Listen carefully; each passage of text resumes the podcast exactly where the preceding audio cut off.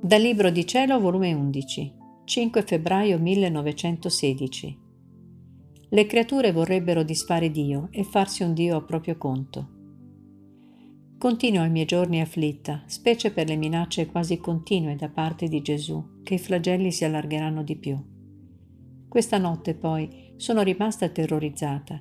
Mi sono trovata fuori di me stessa e ho trovato il mio afflitto Gesù e mi sentivo rinascere a nuova vita nel trovarlo, ma che, mentre mi accingevo a consolarlo, varie persone me l'hanno strappato e l'hanno ridotto in pezzi.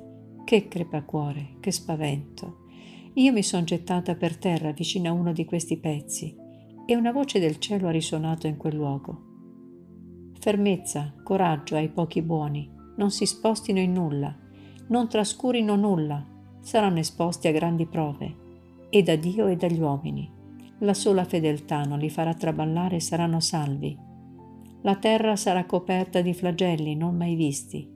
Le creature vorrebbero disfare il Creatore e vorranno avere un Dio a proprio conto e soddisfare i loro capricci a costo di qualunque carneficina.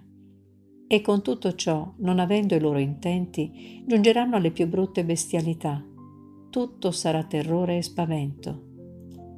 Dopo ciò mi sono trovata in me stessa. Io tremavo. Il pensiero come avevano ridotto il mio amato Gesù mi dava morte. A qualunque costo avrei voluto vederlo un istante per vedere che ne era successo di lui. E Gesù, sempre buono, è venuto e io mi sono quietata. Sia sempre benedetto.